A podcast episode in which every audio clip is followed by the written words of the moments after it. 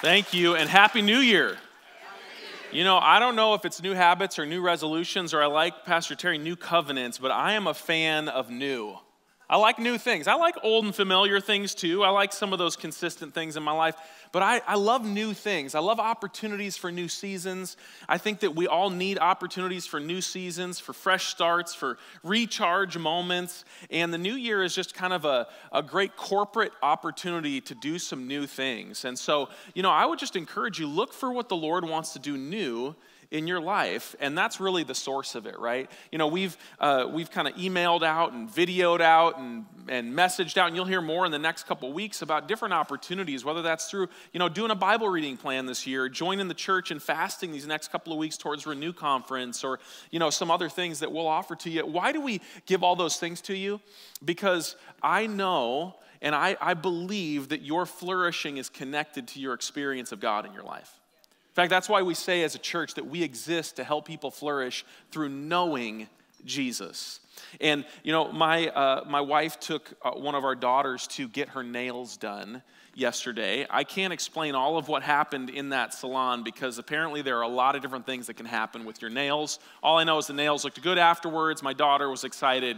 It was a great experience, but um, and I paid for it. But all that to say, uh, you know, the nails were new. But my wife told me afterwards, she's like, we were sitting next to this lady who came in and she had some sort of kind of I don't know. I used to think you just painted nails. Apparently, there's all sorts of gels and glues and lacquers and other things that require extreme levels of paint thinner to remove from your hands. I don't know. But there was a lady in there that had a, had a, had a fair set of whatever on her fingers, and she's like, No, I need it all off. I need everything gone. I need everything removed, and I want a brand new set. I need a fresh start this year.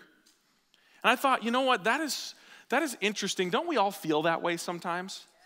And I don't know if nails does it for you. I hope that I hope that her nails were everything that she, you know, I'm thinking about trying it later, but um, you know, let me know next week what you think. And it, it, I don't know if that does it for you, but what I do know is that Jesus is always looking to, to create new things. He's always looking to create new things in our lives. And when we're open to what he wants to do, our lives are always in a creative mode in God's hands, that He's always bringing fresh things into our lives and birthing fresh life in our lives. And God loves to do that. But in order to do that, in order to experience that kind of flourishing, that life to the fullest, we have to know Jesus. And not just know about Jesus, we have to know Jesus. And think about what it means to know somebody. What does it mean to know someone? I mean, there's so many different aspects of relationship, and especially relationship with God. He's a little more dynamic than, than your average person, right? But knowing Jesus begins simply, it begins with a simple conversation, right? And if you don't know Jesus today, then maybe today's a good day to start with that, that simple conversation. But those of us that have had that simple conversation, we know it doesn't stop there, that Jesus wants to know you every day. He wants to know you through every season. And I think sometimes about the way that my relationship was, has changed with my wife over the years. You know, my relationship with my wife looks a little different now than it did when we were dating. Right? In fact, in some ways, it's a lot more complicated now than it was when we were dating. We didn't have as many bills then. We didn't have as many responsibilities then. We didn't have as much life experience to worry about things we didn't know we should worry about yet then right? And so there were parts of that season that were fun and energizing, and, and our relationship looked one way, but then through different seasons of life, you know, dating to engagement to, to young marrieds, to then married with kids, to then married with a dad bod, you know, all those different seasons of marriage, they changed the relationship, right? They changed the relationship a little bit. And, and I have found, though, that there's something to be true in relationship, that, that pursuit continues to be rewarding no matter what season of relationship you're in. I found that to be true in my relationship with my wife. I found that to be true in my relationship with my kids, with friends, and with the Lord for sure. That as, as long as I pursue Jesus, there is no shortage of rewards in that relationship. It's an amazing thing about relationships. Even with people, there's this incredible capacity for it to continue to be rewarding as we pursue greater depth of relationship.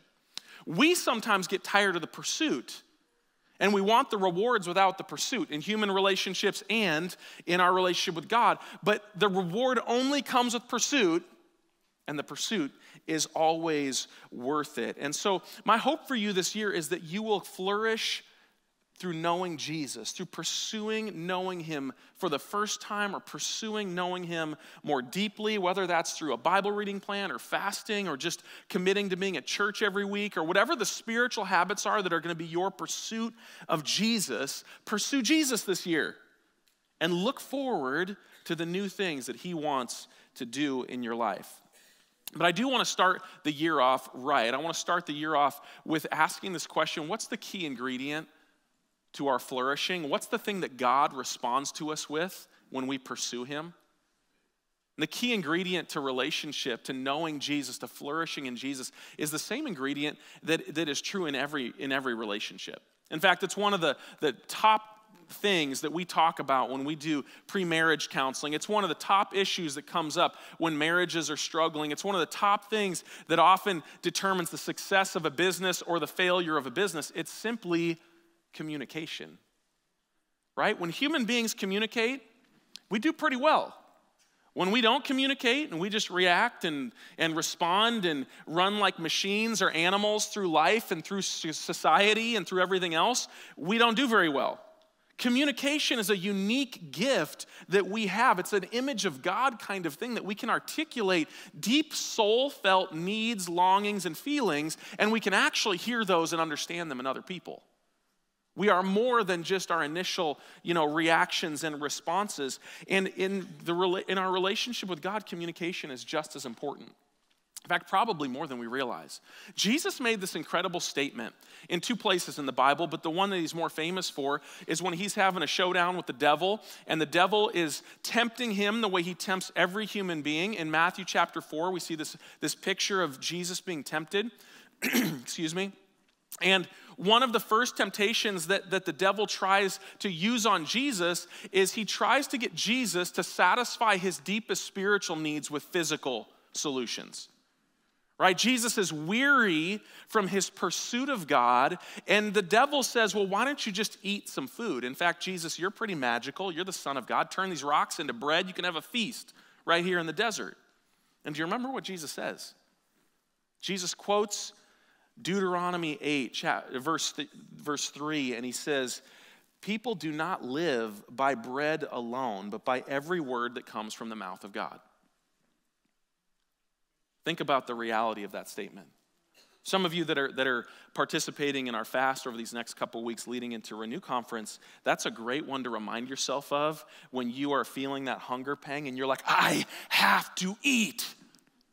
Remind yourself, wait, I don't live just by bread alone. And what Jesus was staying there and what Moses was teaching the Israelites in Deuteronomy chapter 8, verse 3, is he was saying, Hey, I know you, you have these physical needs that you feel and they're on the front of what you think life is all about, but more than you actually need physical sustenance, you literally more deeply need God's voice in your life. You need God to speak to you. You need God's word saturated in your soul that the life that you can sustain with food is temporary, but the life sustained by God's word is eternal. And I think that, excuse me, again, scripture shows us that hearing God's voice is the key ingredient to our flourishing. That hearing his voice is the number one thing that you need to flourish this year. I want you to hear that. Hearing God's voice for yourself personally is the number one thing that you need this year. And what we celebrated this morning with communion is the reason that there is no obstacle other than your pursuit or lack thereof between you and hearing God's voice. Isn't that a shocking thing? Because of what Jesus did on the cross, there's no reason why you can't hear God's voice for yourself personally. It starts with the Word of God for all people in Scripture, but the Holy Spirit wants to lead you personally. He wants you to hear His voice. That's the key ingredient to your flourishing. Thank you. Um, but here's the, under, here's the thing that, that we, we see in Scripture is that by God's Word, God created everything that exists. If you started a Bible reading plan today, you probably read Genesis chapter 1. And in Genesis chapter 1, what does God say? He says, You know what? I think light's a good idea. Boom! God's words are powerful, creative, and everything in creation came from that, even to the point where God said, you know what, I think I should make a creature that is more than a creature. I want to make something in my own image. I want them to be different enough, but the same. Let's go male and female. Boom! And we read in the next chapter that God's like, let's scrape together some dust. Humans. He speaks, He breathes us into life, right? We see in Romans chapter 10, it says that faith comes by hearing and hearing by the word of God. That our response to God is a response to God's word to us. Right? So not only are we given life by God's very words, we find restored life through faith because of God's words. Romans 12 says that we are transformed into a new creation. Our minds are renewed by what? God's word. God's word renews our minds and our lives and our thinking. We see in Hebrews chapter 1, this is amazing. Hebrews 1 3 says that all things, everything in this universe right now is sustained by Jesus' words. So if you think Jesus is bored in heaven, he's at least sitting up there and saying, Keep it going, keep it alive keep the universe working. Yes, sin broke it, but my voice is enough to sustain it, even though sin has brought death into it. Jesus sustains all things by his powerful word. The bottom line, line is this is that human life, including yours, human life is begun, sustained, and maximized through the words of a creator God. Your life was begun because God spoke. Your life still exists right now because God has spoke. Don't let them die, though sin has entered the world. Your life will only be maximized as God's word saturates your soul. That's the way that, that's the power of God's word. And, and that, that whole idea is why Christians fast. It's why we pursue. It's why we, we seek habits and disciplines that get us more in contact with God's word because we believe that the more God's word is in our lives, the more that we will flourish and that is true. And actually, there are testimonies of those who have been denied food or have fasted for long periods of time and yet have found God speaking so powerfully to them that their physical bodies did not suffer from the lack of food.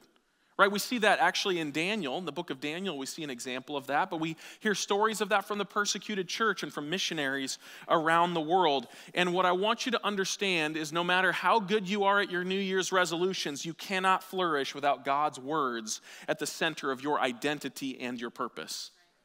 We see a culture in, in desperate need for a source of identity and a source of purpose. And, and we see this in, in some healthy ways, like personality tests. We see this in unhealthy ways, like a pursuit of identity based on our sexuality or our gender or our political orientation or anything else. And I'll tell you what, it doesn't matter what your personality or your sexuality are, your identity will not be found in those things. It will only be found as your Heavenly Father speaks to you. Your identity is found in relationship to Him. And your purpose cannot be found in a career or a college choice or the family that you grew up in. Your purpose will be found as you hear God's calling for you specifically. As you hear God saying, I've created you for this kind of role in the world. I've created you to do this and to be this. I've created you unique from every other human being, and I have a reason for that. But unless you hear it from the voice of your Creator, you will never trust it. And it will not be spoken with enough authority to empower you through the difficult moments of your life.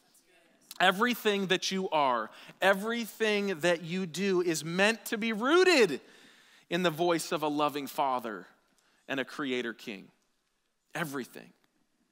And without His voice, we are easily distracted by plenty of other voices, aren't we? There's no shortage of voices in the world right? Whether it's the voice of a movement or the voice of, of, of, entertainment or the voice of people in our lives, there are plenty of other voices. And what I have found is that I am pretty easily distracted by some of those other voices, right? And, and when I listen to those voices, those voices have a certain power to transform me as well, right? Have you ever gotten in the car and, and you decide to listen to some, some, something on talk radio or something like that, and you got in the car and you were perfectly happy, but when you get out of the car, you're not happy anymore? Right? Because whatever voice convinced you of something really wrong with the world, you are now angry about it. Now, there are some things in the world we should probably get angry about from time to time. That's not the point. The point is that voices have an impact on us. Have you ever run into somebody and the impact of that person on your life is consistently negative, that you walk away from interactions with that person? You always feel worse about yourself. You always feel more confused about your identity and your purpose in life. That's not a healthy voice. to be directing your life. And spouses, if you're that voice in your spouse's life, change your voice before they change their spouse. Because we know that's not God's desire, right? And at the same time, we also know other voices that speak into our lives in certain ways that we walk away. And I hope the church is this for you. I hope that you may walk in and you may be depressed or discouraged or, or confused or frustrated. And God speaks to you in a, in a moment of worship, or He speaks to you through a part of the sermon, or He speaks to you through the scripture that day. And you walk away with hope for life. You walk away with clarity. You walk away with a sense of conviction about what is right and wrong and what you need to do from there. Notice, though, that those really healthy, life giving voices are in some way, shape, or form always rooted in God. Always rooted in God, affirming the identity and purpose that He has given you. So the, the question is not usually whether we want to hear God's voice, though, is it? Like when I say that, you, you guys are like, hey, Caleb, we're at church on New Year's Day at the 9:15 service. Like we want to hear God's voice, right? And you know, there's something about getting up early in the morning I do not understand it, but getting up, and this isn't that early, but getting up early in the morning to hear God's voice, when your brain isn't working, your spirit sometimes works better. I don't know why that is. It's just like, yeah, how about midday? But you know, Jesus loves to speak to those who seek his face, right? But the point is this the question isn't usually whether we are interested in hearing God's voice. Even people that, that are, are not believers in Jesus, they're not believers of the Bible, if I just took a poll and said, Who'd like to hear God's voice? Maybe even with a little bit of cynicism or sarcasm, they'd say, Well, I, I wouldn't mind hearing God's voice.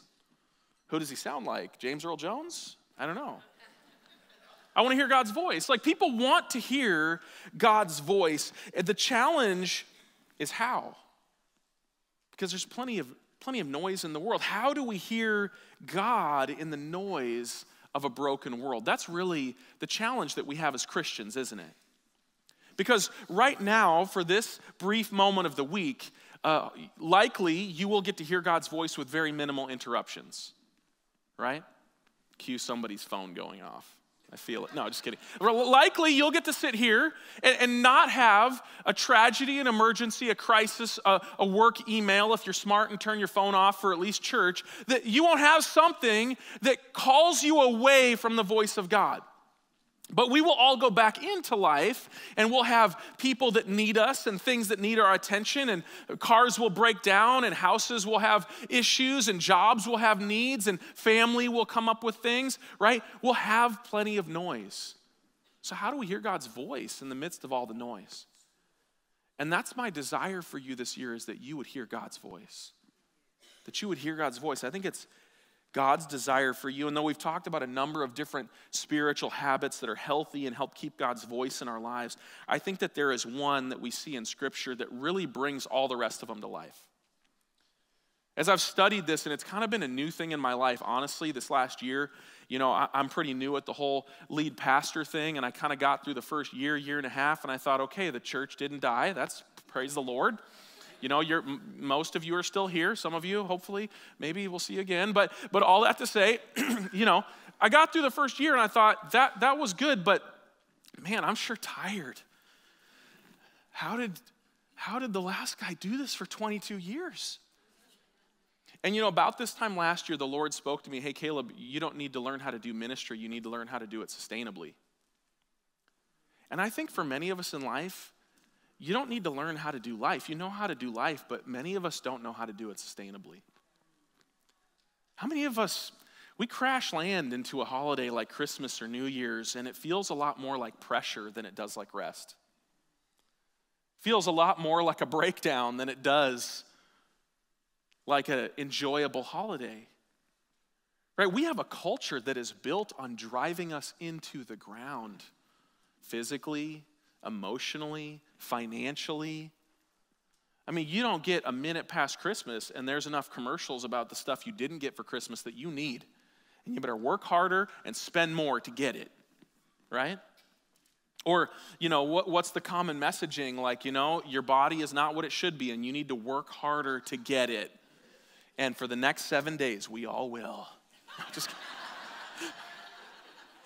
right? We, we have all these pressures that drive us, but we don't have rest that summons us home.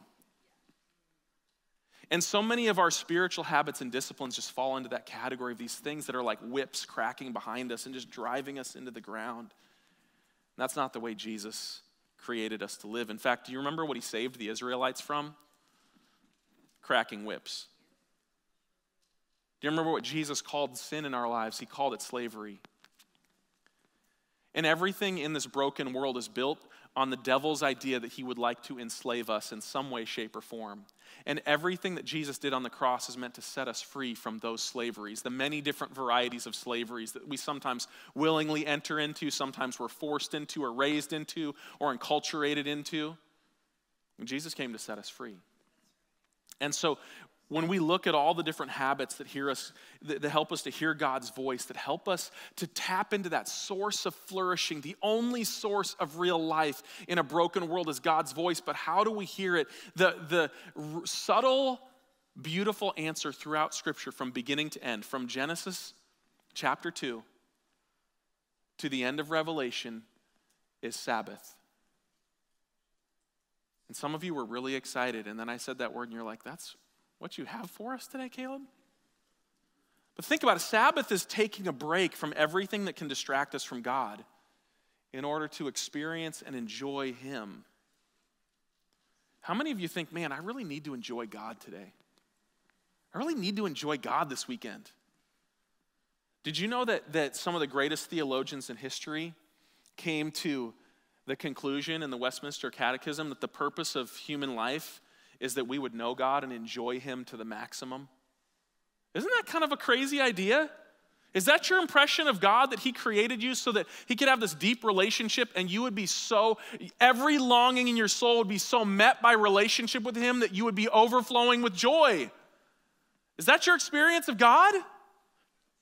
It's not my experience of religion, but when I get past my own little religions and I sit down with my Father, it is that.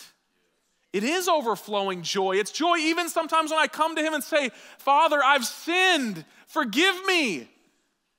Even then, His love fills me with joy. I'm like, why are you loving me right now?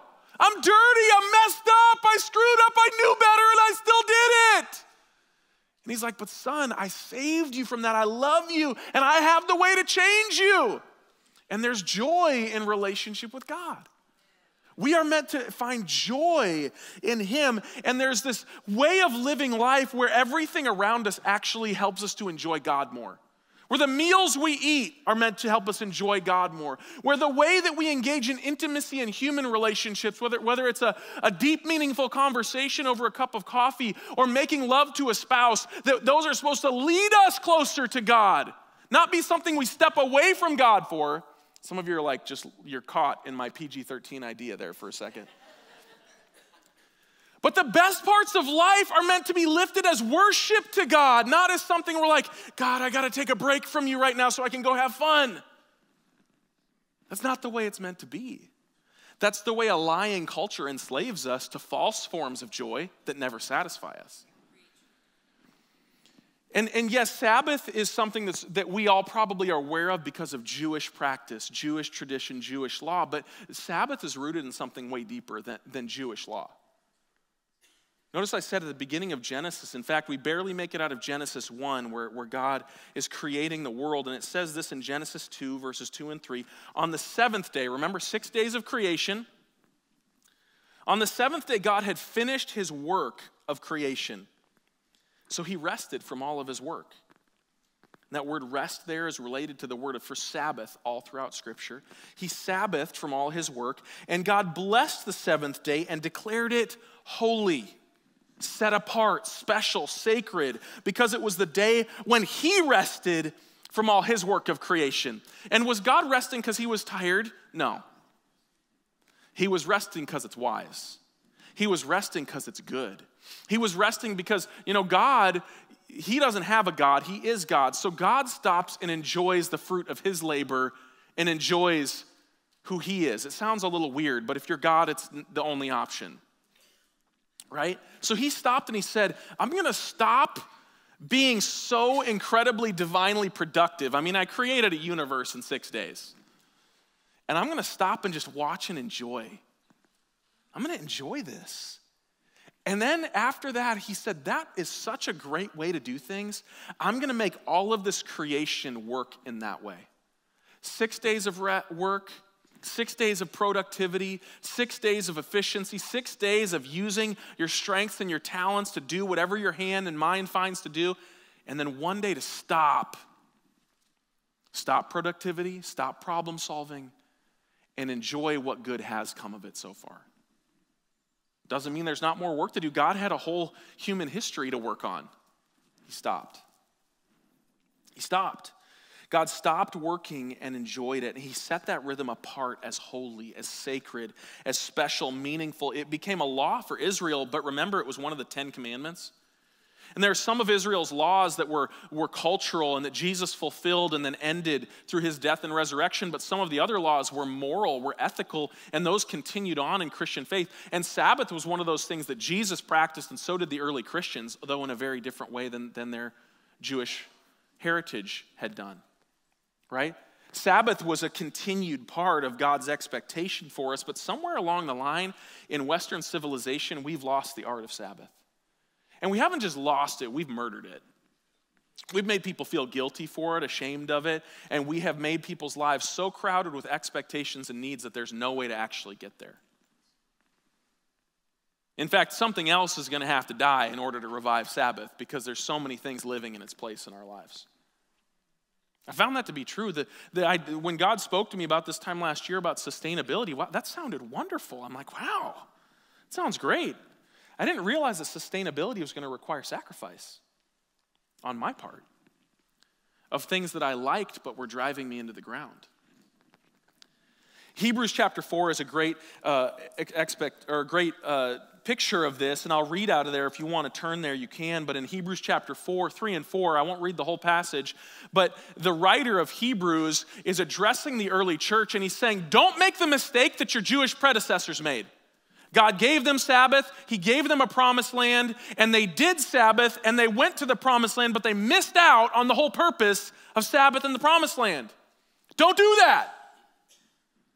So he says, I'll pick up in chapter 4, verse 6. It says, So God's rest, whenever it says God's rest, he's talking about that Sabbath idea that started in Genesis 2. God's rest is there for people to enter. But those who first heard this good news, he's talking about the Jews in the Old Testament, particularly in the Exodus story, those the, the good news failed to enter because they disobeyed God. So God set another time for entering his rest, and that time is today. God announced this through David much later in the words already quoted from earlier in the book Today, when you hear his voice, don't harden your hearts. Sound Life Church, today when you hear his voice, don't harden your heart. Tomorrow when you hear his voice, don't harden your heart. Anytime you hear his voice, do not harden your heart. Amen. Don't ignore it. Don't move beyond it. Don't excuse it. Respond. Even in your imperfection, do not harden your heart. Because what we see through the nation of Israel is that God has provided everything we need to flourish, but it's only our hardening of our own hearts that keeps God from blessing us. It's our resistance to Him, it's our disobedience of the words He has spoken to us already. That we harden our hearts and say, God, I don't want your words to direct my life. I don't want your words in my soul and my mind. And what we don't realize is we have cut off the only source of life in the world, the only thing that can bring life that has brought life. Don't harden your hearts. Verse 8 Now, if Joshua, who had led the Israelites into the promised land, had succeeded in giving them this rest, God would not have spoken about another day of rest still to come. So there is a special rest still waiting for the people of God. For all who have entered into God's rest have rested from their labors, just as God did after creating the world. So let us do our best to enter that rest.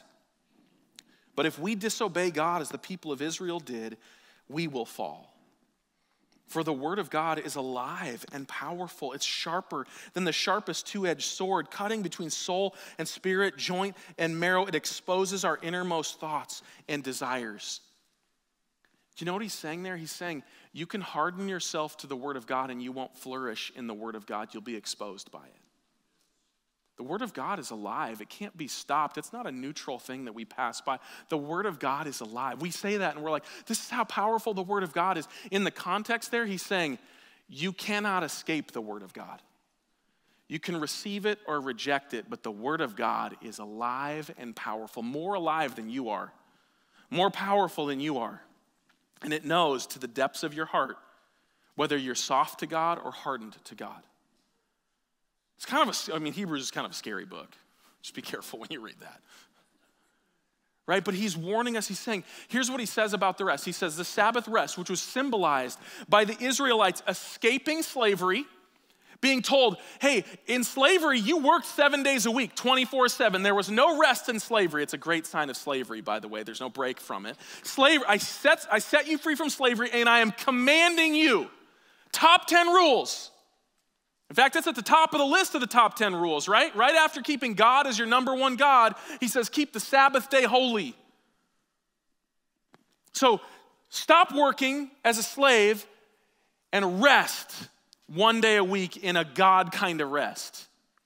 And then he says, then I'm going to take you into a promised land where you're going to see the best of what I have for you. And the Israelites, they did okay with following the rule and they eventually got to the promised land. But what he's addressing here is all the people that died in the wilderness because they refused to hear God's voice. They did not want to hear God's voice. And so, what happened as a result is they didn't experience the blessings of Sabbath and they didn't experience the blessings of the promised land. They squandered those blessings. And he says, But God had in mind all along to give us that blessing somehow anyway. And he said, The good news for you is that that day is today. I love when the Bible says today is the day because for all of eternity, every day will be that day. Right? 2 Corinthians 6, today is the day of salvation. Every day is a good day to get saved. Right? Today is the day to enter God's rest. Every day is a good day to begin experiencing the peace and the joy and the life giving nature of God. But the rhythm that sustains that is Sabbath. And he says here, I want you to enter that rest. This is a twofold scripture. Sometimes scripture means something for now and for eternity. Often in the New Testament, it's that way.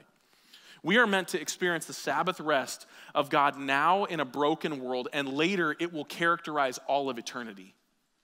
Enjoying the work of God, enjoying the adventure of God, enjoying the creative power of God will characterize our eternity. It will be a long list of, wow, did you see that? God won't run out. Oh, that's another sermon I want to preach. But here's the reality that we're supposed to live in that now, and the way that we sustain it in a broken world that is, seeks to enslave us is the habit of Sabbath. The way, the way that we sustain what Jesus purchased for us on the cross and has waiting for us in eternity, and we experience it right now, is through the consistent practice of Sabbath. It's through taking the space in our lives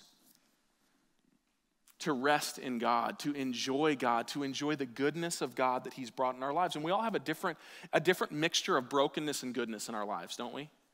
The fact that you're here breathing oxygen today says that there is a mixture of goodness and brokenness in your life. Sabbath is when we take a break from thinking about the brokenness and we just focus on the goodness. We focus on what God has given us that is good in a broken world. Sabbath is not just an old rule from the Old Testament. Sabbath is a grace that God built into creation even before sin entered the world. It's a grace that we will enjoy for all of eternity, and it's a grace that sustains us in a broken world that wants to enslave us. Sabbath is a grace. And here's the thing you know, Sabbath is not going to be one of those things where it's like, okay, everybody, you better Sabbath, and here's how you're going to Sabbath, and if you don't Sabbath, you know where you're going. Right? It's not, that's not what it's meant to be. In fact, Jesus corrected the Pharisees on that all the time. He's like, You're missing Sabbath. Sabbath isn't this heavy handed rule. Sabbath isn't this thing that I'm going to beat you with. Sabbath is for you to be rejuvenated. God put Sabbath here for you, not for Him. God doesn't need you to stop and slow down. He's not like me with my kids sometimes where I'm like, I need you just to stop asking questions and give daddy a minute to catch up. That's not God. God's like, stop and let's enjoy what we did. Stop and let me show you some good things that you're missing right now. Stop and, and enjoy some of the relationships in your life. Enjoy the fruit of your labor. Enjoy the fact that in a broken world, I've still done good things. Just stop for a minute and enjoy it. Now, we all are aware of people that take it to the other extreme and they're like, I'm just on a, I'm on a seven day Sabbath every week. We'll talk about that in a couple of weeks. I got some for you too. All right. Remember, Jesus, God, God set a proportion, six on, one off, right? He has a plan for our work and for our purpose. And if you're a driven, work oriented, task oriented person, praise the Lord. There's a good place for that too. But you need to limit it with some rest. It's not just a rule, it's a grace. And what we see in Scripture is that the opposite is also true that rejecting Sabbath is actually a human declaration of self sufficiency. When we don't Sabbath, we say, God, I don't need you. I've got this on my own. When we don't take a day and stop working on the things that we want to work on because they feed our ego and make us feel more secure and more proud of ourselves, when we don't stop and Sabbath, we are literally saying to God, I don't need you. I'm doing this on my own. It's one of the things that actually, in the midst of, of all the prophetic, uh, the prophetic corrections of Israel, one of the big things is that they stopped Sabbathing. They were wealthy, they were self indulgent, they were abusive of weaker people in their lives, and they didn't Sabbath. So it never got corrected. The problem that we face, like I said earlier, is that we are far too distracted to hear the sustaining voice of God. Most Christians these days do not hear the voice of God or sense his presence on a regular basis because we don't stop to listen. We don't stop to listen. Have you ever had a human relationship like that? Jeanette and I have had some seasons of our marriage where we were functioning okay, but we had to stop and say, can we talk about something other than just how to get through the next week? Like, let's have relationship, not just function. And I think sometimes as Christians, God's saying the same thing to us is like, can, can you just stop only calling on me when you need me to get you through another week? Can we enjoy relationship together? We're far too distracted, and if we're not careful, our hearts just naturally get hardened to his voice. One of the saddest things I see sometimes is Christians who have known God for a number of years, but slowly, over decades of ignoring Him, their hearts are hardened and they don't hear His voice like they used to. I've seen that tendency in myself if I'm not careful. I get used to what I already know of God and I stop seeking Him and pursuing Him and enjoying Him. And the solution that God put in place is time and space with nothing to distract us time and space to put aside all the distractions. The distractions, and here's the hard part most Christians are scared to leave those distractions aside. Most human beings, we find comfort in our, I'm, I'm so busy. I'm so busy that I just, I don't have time. And we find identity and comfort in how busy we are when it's really just a lie covering up the fact that we're uncomfortable being alone with ourselves.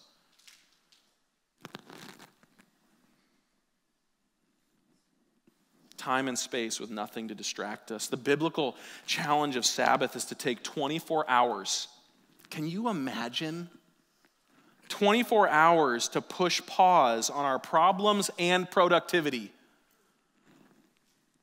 and to push play on God's provision and presence.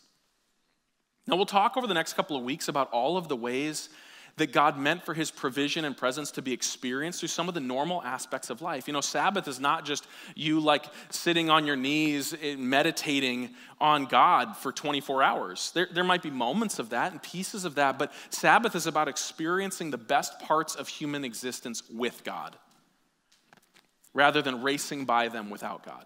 We'll talk about that, but, but I want you to think about this. Mostly, it's what we're going to have to do, and the sacrifice that we have to make to enjoy the rewards of Sabbath is that pushing pause on our problems and productivity. To actually say, enough is enough. To actually say, God, I'm going to trust you. I'm, I have not solved this problem yet, and now I'm going to have to wait 24 hours for, for, to keep working on it. Like, I'm going to have to trust you to not let the problem get worse for 24 hours. And God's probably going to be like, by the way, I could solve that problem for you in one second. So I think you can trust me. It starts with that core belief that actually hearing God's voice is more important than anything else you could do with your time.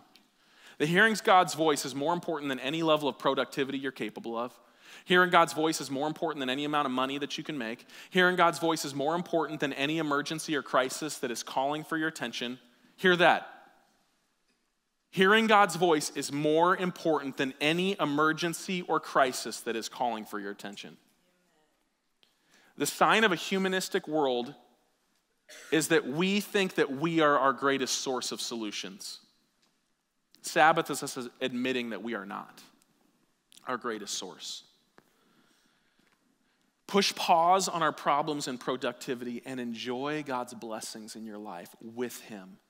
That's where the provision of God, sometimes it's good to take a, take a day off and enjoy the fact that God has provided for all your needs. Sometimes it's good to eat a meal and thank God that you're not starving that day. Sometimes it's good to stop and invite God into the moment and enjoy his presence. And so, uh, another way to say it is you've got 24 hours to stop stressing and enjoy his blessing. You like that? Stop stressing. Enjoy his blessing. Some of you need to say that to your spouse, but say it with like a twinkle in your eye, not like a guilt trip, okay? Stop worrying, stop working, stop doing, and enjoy good things in your life with gratitude towards God. And for those of you that are doers, focus that energy on God. For those of you that are not doers, focus some energy on God. Right? I, I, can honestly say this. I've been thinking about this for several weeks. If there's one thing that I want for our church this year, it's to learn to truly Sabbath. Now, we'll talk more about that. It's not just taking a day off. Sabbath means something. Sabbath rejuvenates your soul. Sabbath will literally contribute to the healing of your body and your mind and your emotions. It's been proven. But Sabbath is most important to your spirit. There's one thing I want for us, it's to learn to Sabbath so that we can hear God's voice more clearly. Because I believe that whether your pastor falls apart, your church falls apart, our nation falls apart, our world falls apart, if you learn to Sabbath and hear God's voice, you're going to be okay. And I truly believe that if you have the greatest pastor and the greatest church and the greatest nation and the greatest world that you can imagine, if you don't learn to hear God's voice, you will not be okay. You will be a slave. You'll be a slave. And that would be a sad thing considering what Jesus has done for you on the cross. I need it. Jeanette and I are trying to figure out Sabbath rhythms. We're trying to figure out what that looks like. We haven't had it modeled for us. Our culture doesn't give us permission to do that. Our job creates complications with that. Our, our you know, different people in the same household create complications to that. But, you know, we're committed to hearing God's voice and making space for Him to be glorified in our lives and our home.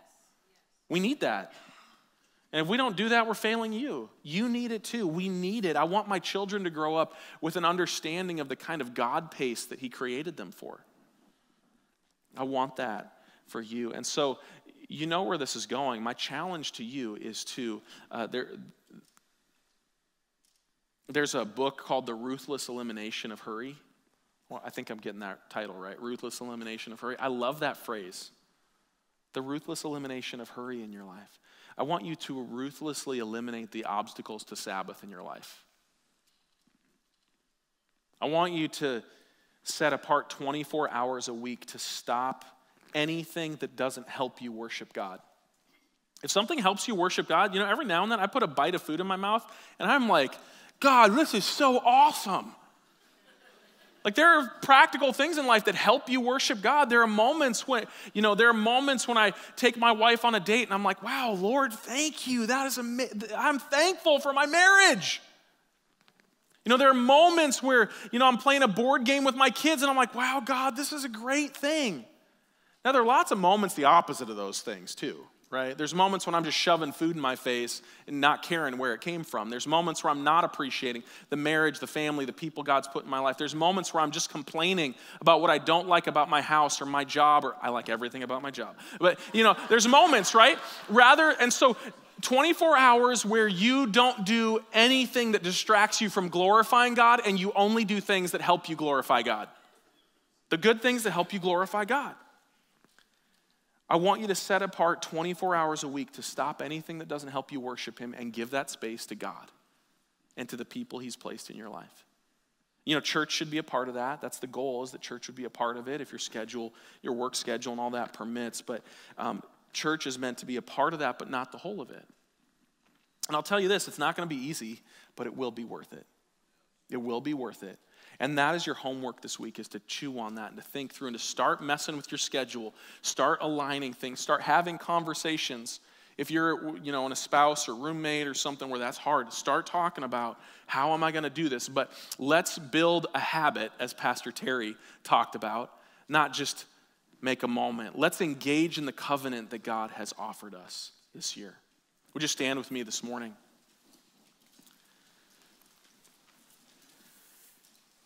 You know, there's something that, that I had in my heart, and, and our pastoral team did a good job of putting together for you.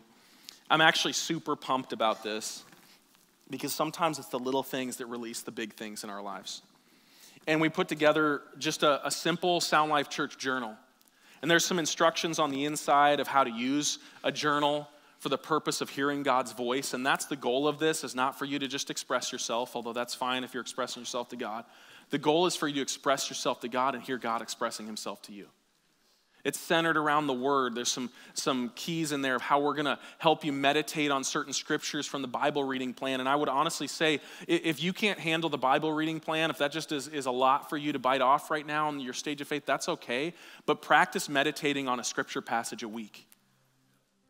And there's instructions in there for each day how to meditate a little differently on that scripture passage that will be communicating and posting and handing out and those kinds of things. But why am I handing this to you? Because Sabbath is not just about emptying yourself. You know, our culture has figured that out. There's this movement to empty ourselves. But can I tell you, a human being was built to be full? You were built to be filled with something. That's why demons have such an easy time making play of human beings because we were meant to be filled with the Holy Spirit. We're meant to be full of God's word. We're meant to be full of life over, over, overflowing. And when we let other voices into our lives, we end up being full of all sorts of other things. So, this journal is a tool to help you Sabbath. A little bit of Sabbath each day, a few, few moments, the presence of God, invite the Word of God, the presence of God into each day. And it should be a part of your 24 hour rhythm, too. Here's the cool thing God doesn't care about your spelling or your penmanship or any of that other kind of stuff. But I found that a journal really helps a distracted mind in a busy life focus your thoughts of what you are saying to God and what God is saying to you. That's the goal is that in light of the word of God, we speak to God about what we're feeling and thinking and experiencing, everything he wants to hear it all, and we write down our own personal record of what he's saying to us. So, we're going to end the service with a worship song, just proclaiming our need for God, that we need to hear His voice, we need His presence. But I would encourage you to follow up on what Pastor Terry illustrated with the covenant that Jesus made with us. I want you to make a covenant with God this year that you're going to make space to hear His voice. Doesn't mean you have to be perfect at Sabbath, doesn't mean you're going to be perfect at all this stuff, but you're going to move towards sustainability. You're going to move towards making space to hear God's voice. And if that's a covenant that you're willing to make during this next worship song, you need to articulate it with your own voice. God can hear you even when everybody else can. And then I want you at some point to come down to this altar. You know, we turn these steps into a sacred meeting place. And if you are making that covenant with God, I'm going to make space to meet with you and hear your voice. I want you to come take one of these journals as a symbol of that covenant, a reminder of that covenant. It's both a sacrifice and a gift, like Pastor Terry said so well to us in communion time. It's a sacrifice for you to discipline yourself to use it. It's a gift from God that He wants to speak into your life. Does that make sense? But covenant, proclaim your need to hear God's voice and covenant to Him to make the space. Here's the thing you make the space, God's going to speak. He's already speaking. You make the space, you're going to hear what He's already speaking to you. This is a tool to just help you do that. It's a sign of a covenant step that you're taking to hear God's voice. Let's take this together, Sound Life Church. But let's start by proclaiming our need for Jesus. And as you're ready, come and grab a journal. Oh, Lord, I come, I confess, bowing here. I find my rest. Without you, I fall apart. You're the one that guides my heart. Lord, I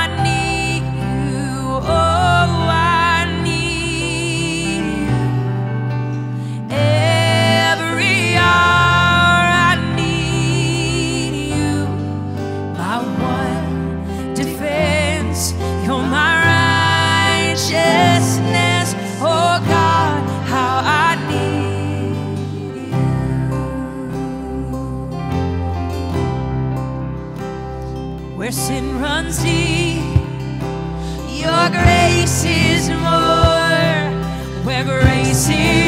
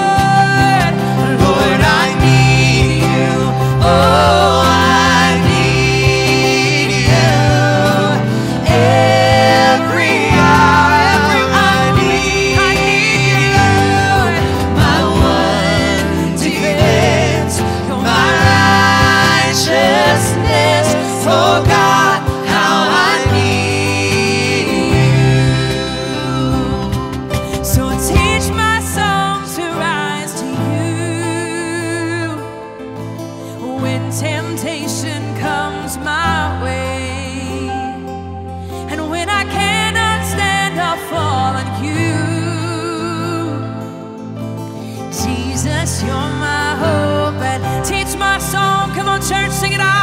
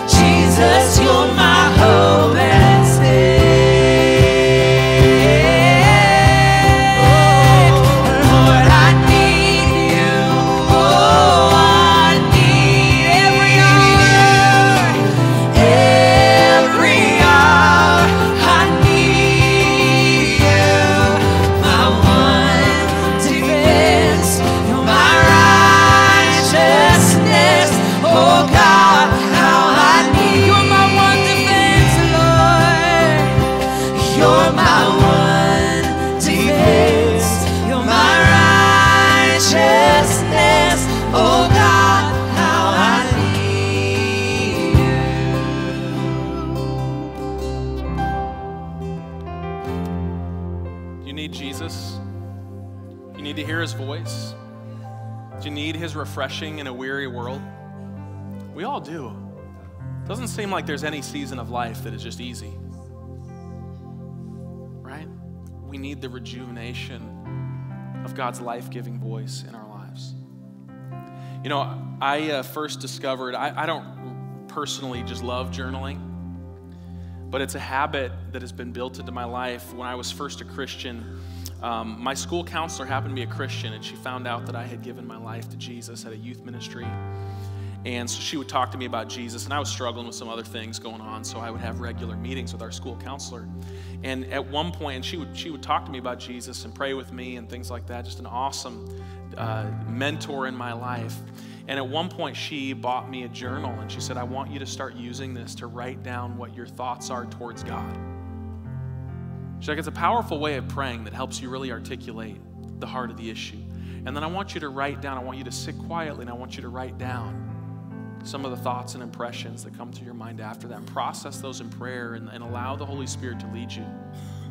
And she's like, the more that you read scripture, the more that you're going to clarify what God is speaking to you. That's the reality of this. And I hope that as we make space for God, I hope that you'll, you'll use that, even if you don't feel like you're a journaler.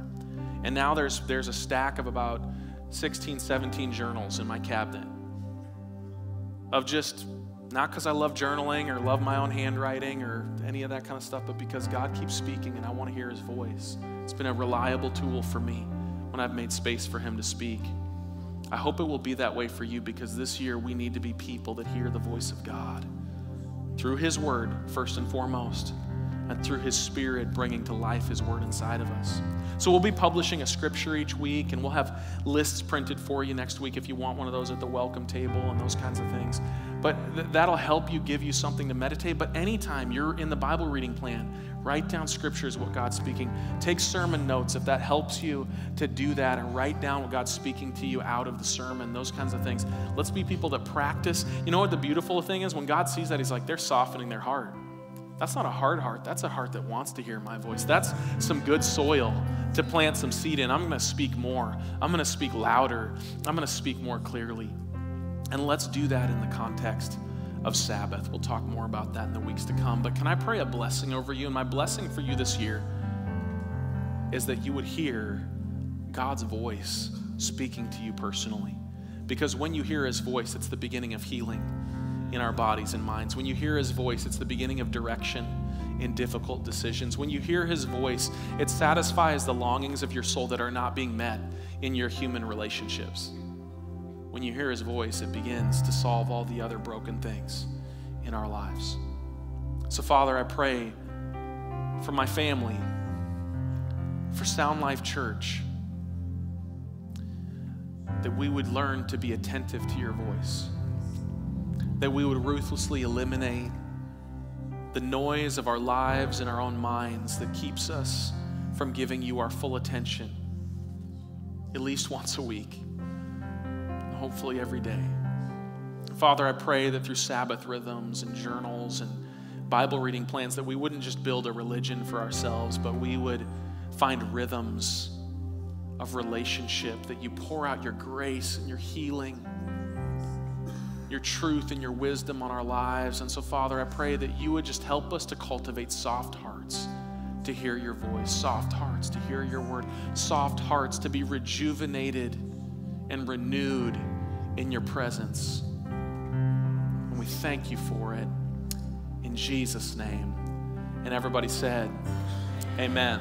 Amen.